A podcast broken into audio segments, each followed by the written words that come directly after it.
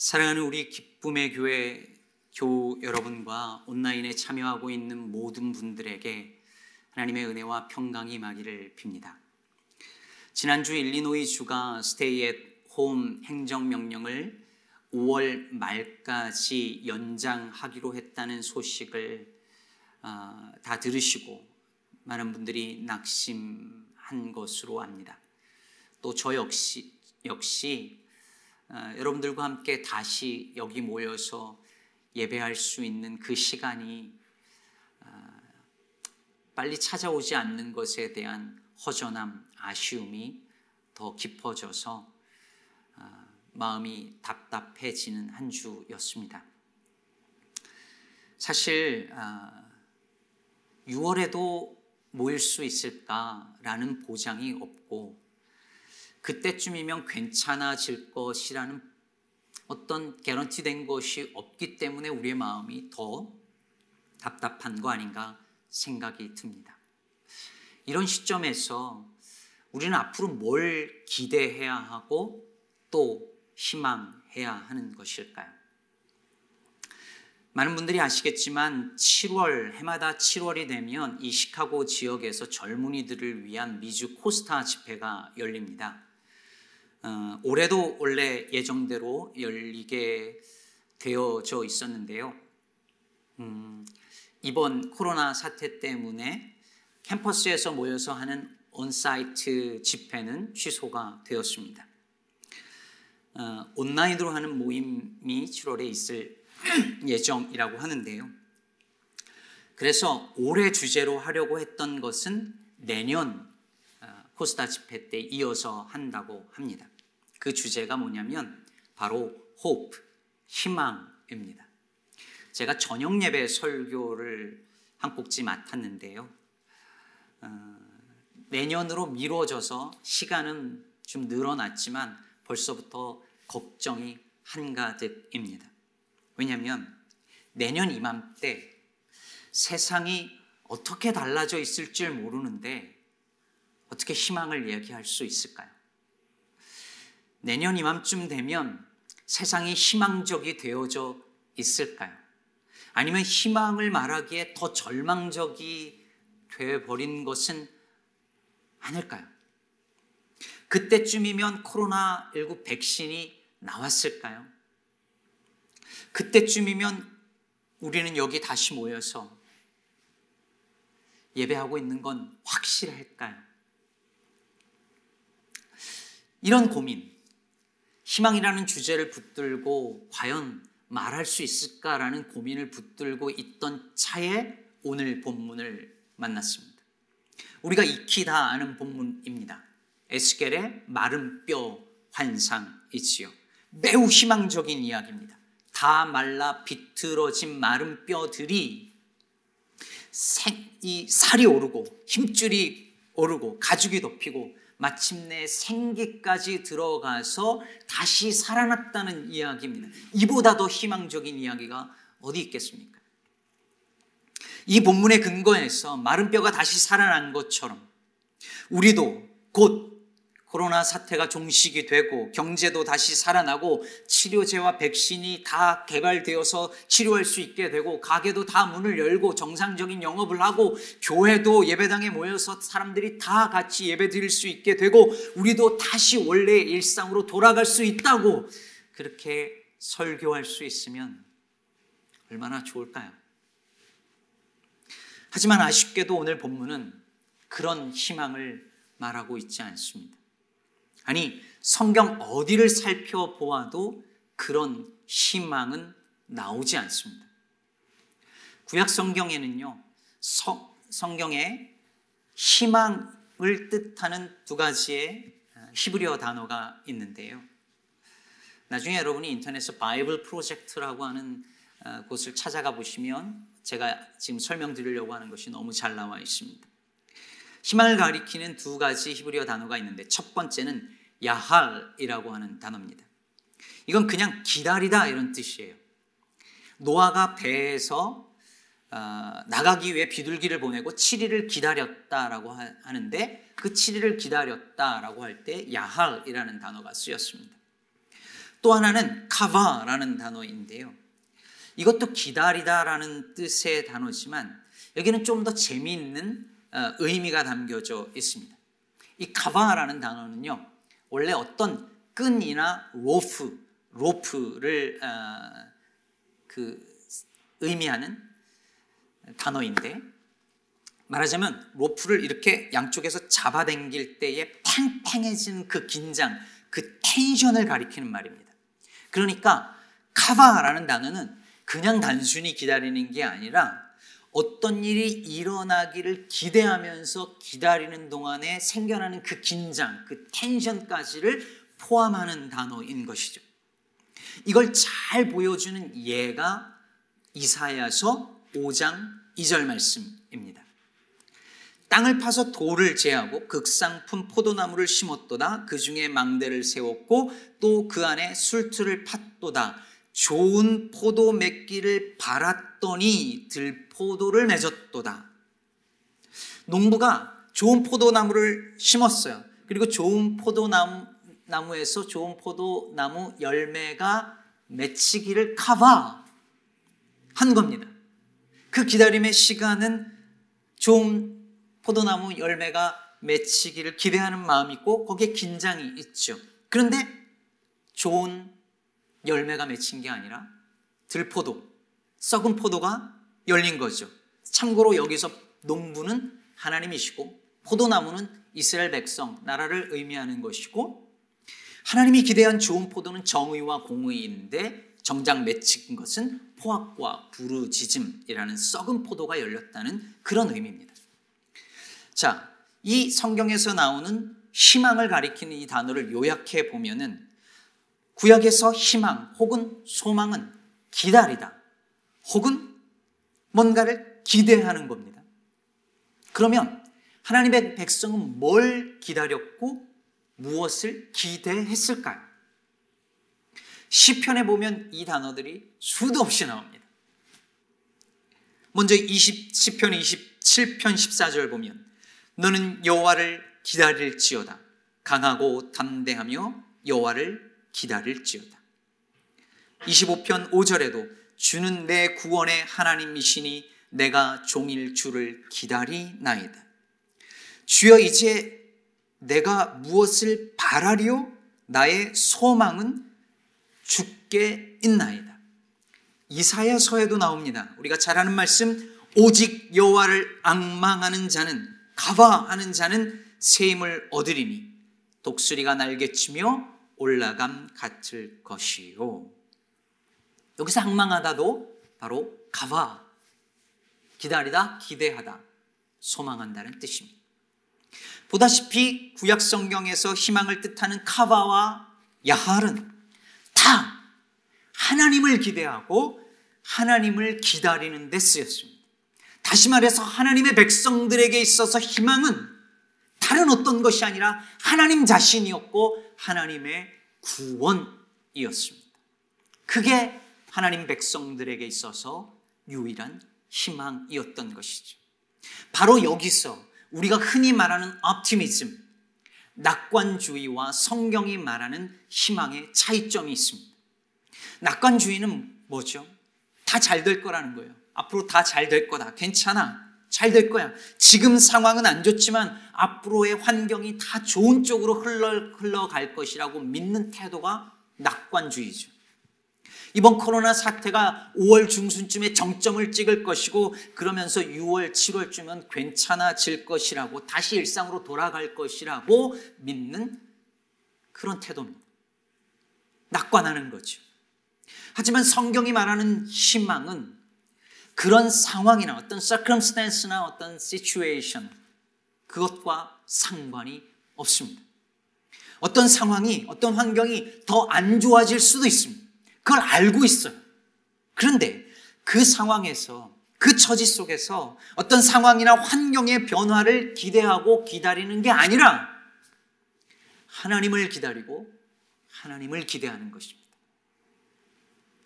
그러므로 성경적인 희망은 막연한 확신이나 근거 없는 낙관이 아니라 그 근거를, 희망의 근거를 하나님, 전능자이시요 구원자이신 하나님께 두는 희망인 것입니다. 그런 관점에서 오늘 한 본문을 한번 보도록 하겠습니다. 하나님께서 권능으로 에스겔을 데리시고 그의 영으로 마른 뼈들이 뒹구는 골짜기로 가십니다. 마치 성령께서 예수님을 광야로 내몬 것처럼 에스겔을 그 죽음의 골짜기로 데리고 가십니다. 2절에 보면 에스겔이 그 마른 뼈들이 있는 그 사방으로 지나가는데 그 골짜기 지면에 뼈가 심이 많고 아주 말랐더라 라고 말하고 있습니다. 여러분, 뼈가 심이 많은데 아주 말랐더라 이 말은 거기에 그 어떤 생명의 기운도 없었다는 뜻이고 다시 말해서 그 말은 그 어떤 희망의 사인도 보일 수 없었다는 거죠.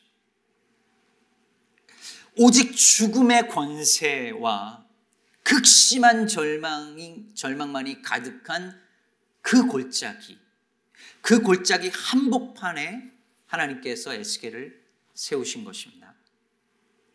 여기서 우리는 다시 낙관, 희망은 낙관적인 어떤 전망이 아니라는 것을 알 수 있죠.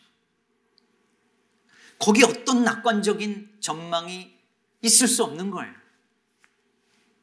그래서 여러분 희망은 바랄 수 없는 중에 바라는 것입니다.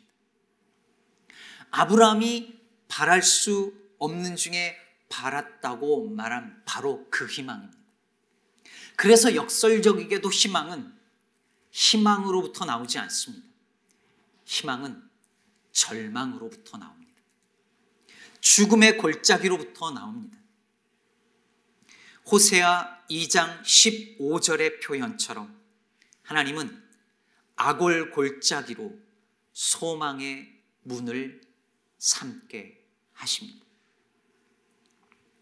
이 악골 골짜기에서 하나님께서 에스겔에게 물으십니다. 인자야, 이 뼈들이 살 수, 능히 살 수 있겠느냐? 이 뼈들이 능히 살 수 있겠느냐? 저는 이 질문이 희망이 있겠느냐? 이렇게 들립니다. 이 뼈들에게 희망이 있느냐?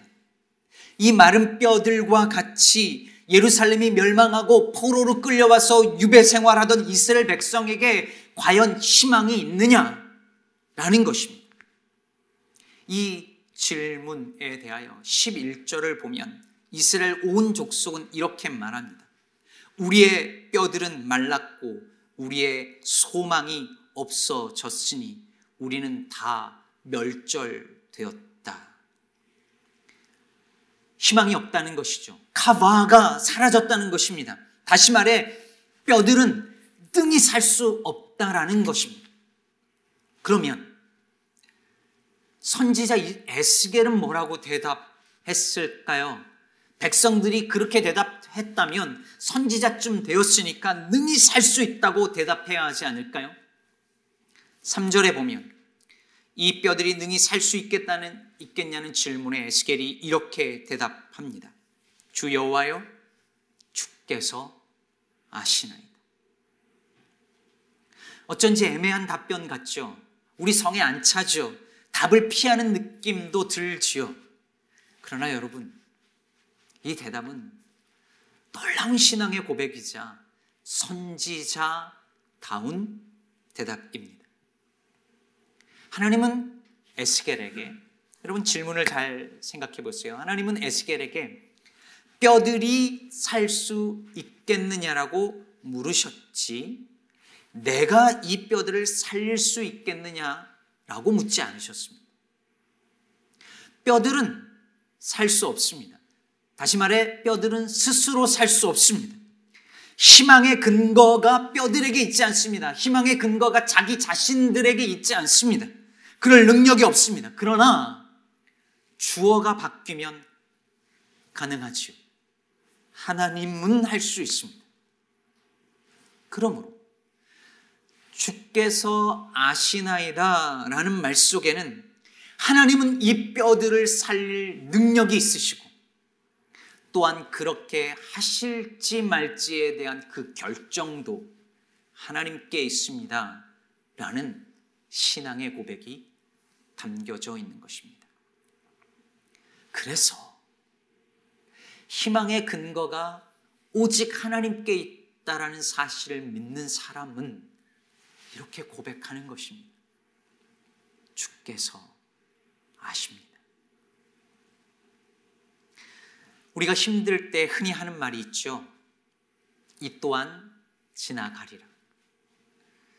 잘 알려진 이야기지만 이스라엘의 다윗 왕이 반지 세공사를 불러서 날 위한 반지를 하나 어, 만들되 거기에다가 내가 어떤 큰 전쟁에서 이겨서 환호할 때에 교만하지 않게 하고 내가 큰 절망에 빠져서 낙심할 때 좌절하지 않고 스스로 새로운 용기와 희망을 얻을 수 있는 글귀를 새겨 넣어라 라고 지시했다죠.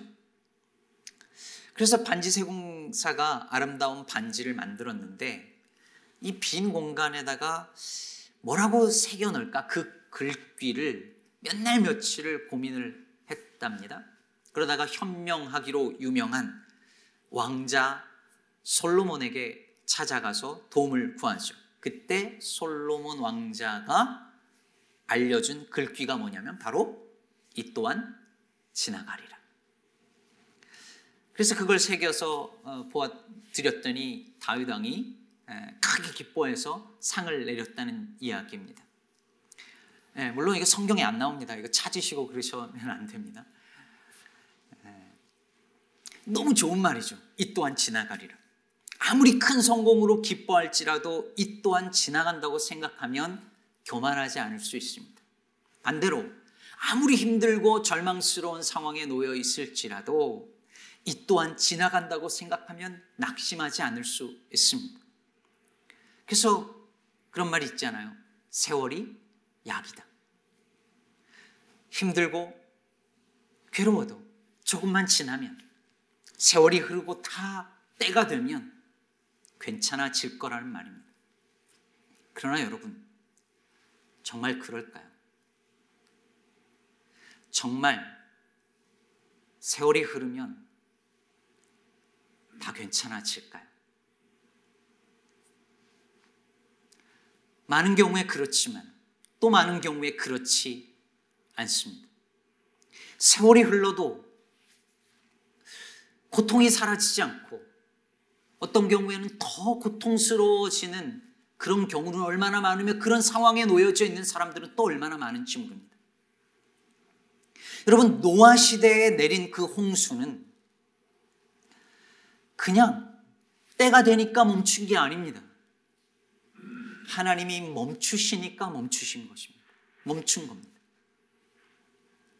시간이 흐르면 자동적으로 이 또한 지나가는 것이 아니라 하나님이 지나가게 하시니까 지나가는 것입니다. 다시 말하지만 우리 희망의 근거는 세월에 있지 않습니다. 하나님께만 있습니다. 그걸 아는 사람은 이렇게 고백할 수밖에 없습니다. 주 여호와여 주께서 아시나이다. 너에게 희망이 있느냐? 너희가 다시 살 수 있겠느냐? 주님, 우리에게는 희망이 없습니다. 우리는 다시 살 능력이 없습니다. 우리는 무지합니다. 주님만이 아십니다. 우리의 희망은 우리에게가 아니라 하나님 당신께 있습니다. 요즘 앞으로 세상이 어떻게 될 것인가에 대한 여러 가지 전망들이 나오고 있습니다. 코비드 19 이후의 세계에 대해서 많은 학자들이 이야기를 합니다.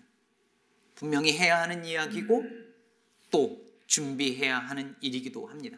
우리 교회도 이런 이야기를 나눌 준비를 하고 있습니다. 그런데 그럼에도 불구하고 우리가 잊지 말아야 할 사실은 우리는 모른다는 것이며 우리는 할 수 없다는 것입니다. 우리의 무지와 하나님의 전능하심, 우리의 무능력과 하나님의 전능, 우리의 무지와 하나님의 전지, 우리의 무능과 하나님의 전능. 이것을 겸손하게 인정할 때만이 우리는 비로소 아주 아주 조심스럽게 그 아슬아슬한 희망을 그제서야 조금씩 말할 수 있을 것입니다.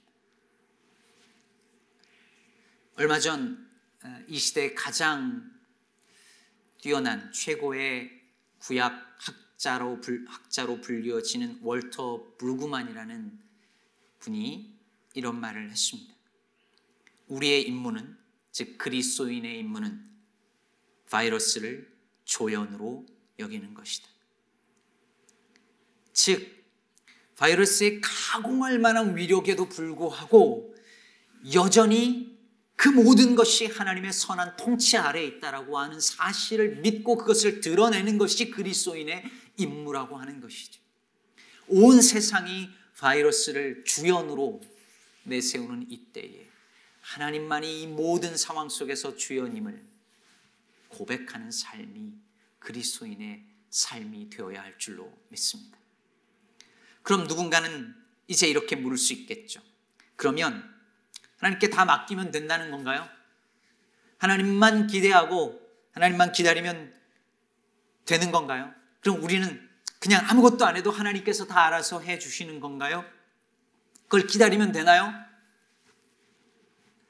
여러분 오늘 본문을 통해서 우리가 잊지 말아야 할 사실은 하나님께서 마른 뼈를 살아나게 하시는 그 일을 에스겔이라는 선지자를 통해서 이루셨다라고 하는 사실입니다. 하나님께서 직접 마른 뼈를 살리지 아니하시고 하나님께서 직접 마른 뼈에게 말씀하지 아니하시고 에스겔에게 하나님의 말씀을 대언하게 하십니다. 주께서 아십니다라고 대답하면서 자신의 무지와 무능을 인정하고 오직 하나님만을 자신의 희망으로 바라보고 삼았던 에스겔을 통하여서 하나님이 그 일을 이루십니다. 오늘 이 마른 뼈들이 어떻게 살아나는지를 다시 한번 보겠습니다. 하나님의 에스겔에게 말씀을 대언하라고 하시죠. 어떤 말씀을 대언하느냐면 4절에 보니까 너희 마른 뼈들아 여호와의 말씀을 들을지어다라고 하죠. 그리고 5, 6절에 이어서 보면 내가 생기를 너에게 들어가게 하리니 너희가 살아나리라. 너희 위에 힘줄을 두고 살을 입히고 가죽으로 덮고 너희 속에 생기를 넣으리니 너희가 살아나리라. 또 내가 여호와인 줄 너희가 알리라. 이렇게 대언하라는 것입니다. 그래서 에스겔이 그 말씀 그대로 마른 뼈들에게 대언합니다. 그랬더니 갑자기 소리가 나면서 이 뼈, 저 뼈가 들어맞아 뼈들이 서로 연결이 되고 그 뼈에 힘줄이 생기고 살이 오르고 가죽이 덮입니다. 그런데 아직 생기가 없죠. 그러니 이번에는 생기를 향하여 대언하라고 하십니다. 9절 중간부터 보면 주 여호와께서 이같이 말씀하시기를 생기야 사방에서부터 와서 이 죽음을 당한 자에게 불어서 살아나게 하라 하셨다. 이렇게 대언합니다. 그러자 생기가 불어와서 그들에게 들어가매 그들이 곧 살아나서 일어나 서는데 극히 큰 군대더라 라고 말합니다. 여러분 보십시오. 이 마른 뼈들이 살아나는데 세 가지 요소가 있었습니다. 첫 번째는 가장 결정적인 요소였던 생기였죠. 이 생기는 루아크, 즉 숨, 숨결, 창세기 1장에 나오는 그 하나님의 영을 말합니다. 오늘 본문에 14절에도 나오는 그 하나님의 영이에요. 두 번째는 하나님의 말씀이죠. 지금 말씀이 있는 곳에 생기가 불어오는 거예요. 세 번째는 그 말씀을 대언한 선지자였습니다. 이걸 종합해 보면 하나님께서 하나님의 말씀을 대언하는 그 선지자를 세우시고 그 선지자가 말씀을 대언할 때 말씀이 있는 곳에 생기가 불어와서 그 죽음의 현장 속에서 마른 뼈들이 다 살아나는 역사가 일어난 것입니다. 그렇다면 이게 뭘 보여주겠습니까? 희망의 근거는 하나님이지만 그 희망을 일구는 일에 하나님은 에스겔과 같은 선지자를 쓰신다는 사실입니다. 여러분 에스겔은 어떤 사람이었습니까? 죽음의 골짜기로 내려간 사람이었습니다. 그는 25살의 나이에 바벨론으로 끌려온 젊은 포로였습니다. 본래 그 땅에 살았더라면 제사장이 되었을 것입니다. 에스겔서 앞부분에 보면 나 제사장 에스겔은 이렇게 말합니다. 본래 제사장이었으나 산산조각이 나버린 그 조국의 운명처럼 그 젊은 청년 에스겔의 미래도 산산조각 나버렸습니다. 그런 에스겔을 하나님께서 그발 강가에서 하늘이 열리는 비전을 보여주시고 선지자로 부르십니다. 예루살렘의 멸망을 예언하는 심판 예언자로 사는 고통스러운 현장을 매일매일 삶을 그 일상을 살아가게 하십니다. 그러다가 그 자신의 예언대로 예루살렘이 멸망했다는 소식을 듣고 에스겔은 벙어리가 됩니다. 언어를 잃어버린 것이죠. 그리고 다시 나타난 하나님께서 이번에는 그 에스겔을 이끌고 죽음의 골짜기로 내려가십니다. 민족이 멸망하고 성전이 파괴되고 그 포로의 자리에서 그 유배의 지에서 아무것도 할 수 없는 그야말로 가장 절망의 바닥 그 아래까지 내려가게 하십니다. 그리고 그 절망의 가장 바닥 그 밑자락에서 하나님만이 희망임을 보여주시고 그것을 드러내는 일에 그 에스겔을 사용하십니다. 사랑하는 성도 여러분, 희망은 배부른 정치인이나 권력가가 말하는 게 아닙니다. 그들이 말하는 희망에 속지 마십시오. 희망은 저 높은 곳에서 저 낮은 곳을 바라보면서 감히 말할 수 있는 단어가 아닙니다. 절망해 본 사람만이 희망합니다. 죽음의 골짜기로 내려간 사람만이 희망합니다. 희망은 인생의 바닥에서 있는 힘을 다해서 위를 바라보는 것이고 바랄 수 없는 중에 기억고 바라는 것입니다. 내 무지와 내 무능력에 대한 처절한 절망에서 터져 나오는 하나님의 부활의 생명이 곧 희망인 것입니다. 이승희 시인의 그래도라는 시를 언젠가 주보에 실어드린 적이 있는데 기억하실지 모르겠습니다. 잠깐 읊어드리겠습니다. 가장 낮은 곳에 젖은 낙엽보다 더 낮은 곳에 그래도라는 섬이 있다. 그래도 살아가는 사람들. 그래도 사랑의 불을 꺼뜨리지 않는 사람들. 세상에서 가장 아름다운 섬, 그래도. 그래도라는 섬에서 그래도 부둥켜 안고, 그래도 손만 놓지 않는다면, 언젠가 강을 다 건너 빛의 뗏목에 올라 서리라. 어디엔가 근심 걱정 다 내려놓은 평화로운 그래도 거기에서 만날 수 있으리라. 세계 지도를 펴놓고 돋보기를 들여다내고 들여대고 살펴보아도 거기 그레도라는 섬은 없죠. 그 섬은 이 신에 의하면 가장 낮은 곳에 있답니다. 흠뻑 젖어서 땅에 탁 달라 붙어버린 낙엽보다 더 낮은 곳에 거기에 있답니다. 오늘 에스겔이 간 바로 그 죽음의 골짜기가 바로 그런 곳이겠죠. 거기에 그래도가 있습니다. 거기에 희망이 있습니다. 그러므로 사랑하는 성도 여러분, 너무 쉽게 절망하지도, 너무 쉽게 희망하지도 마십시다. 희망은 저 낮은 곳에 있습니다. 낮아지고 있다면 그만큼 희망과 더 가까워지고 있다는 사인입니다. 반대로 높아지고 있다면, 더 높아지려고 욕망한다면 희망과 그만큼 멀어지는 것이겠죠. 그러므로 사랑하는 여러분, 낮은 곳에서 하나님만을 바라고 기다리고 기대하고 희망하십시오. 더 낮은 곳에 있는 사람들과 사랑하고 연대하고 사랑의 불을 꺼뜨리지 않는다면 우리의 힘이 아니라 오직 하나님의 힘이 우리를 그래도 거기에서 만나게 하실 것입니다. 오늘 점점 더 내려가는 것 같은 절망에 있는 여러분이 혹시 여기 계십니까?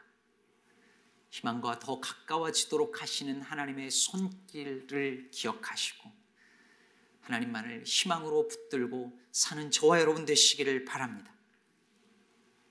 그 은혜가 우리에게 있기를 오늘 저와 여러분에게 이 에스겔이 본 이 마른 뼈가 경험한 생기가 불어오기를 주님의 이름으로 축복합니다.